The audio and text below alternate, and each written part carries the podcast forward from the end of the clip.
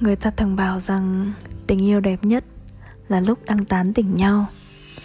Chưa hẳn là người yêu Mới thích nhau thôi.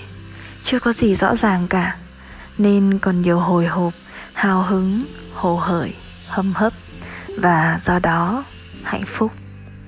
Nhưng thật ra tôi không. Tôi hơi mệt khi nghĩ lại những đoạn sở ương như thế. Chỉ thích lúc đã hoàn toàn ở bên cạnh nhau Quen hơi và dễ chịu không cần phải nhắm rất nhiều tin vào buổi sáng và buổi tối.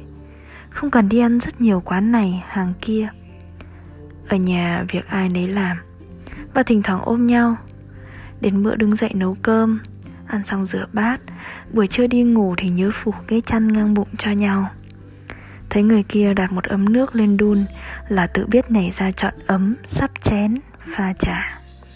6 giờ tối, gọi nhau ra xem mặt trời lặn. Hoàng hôn ngày nào cũng đẹp.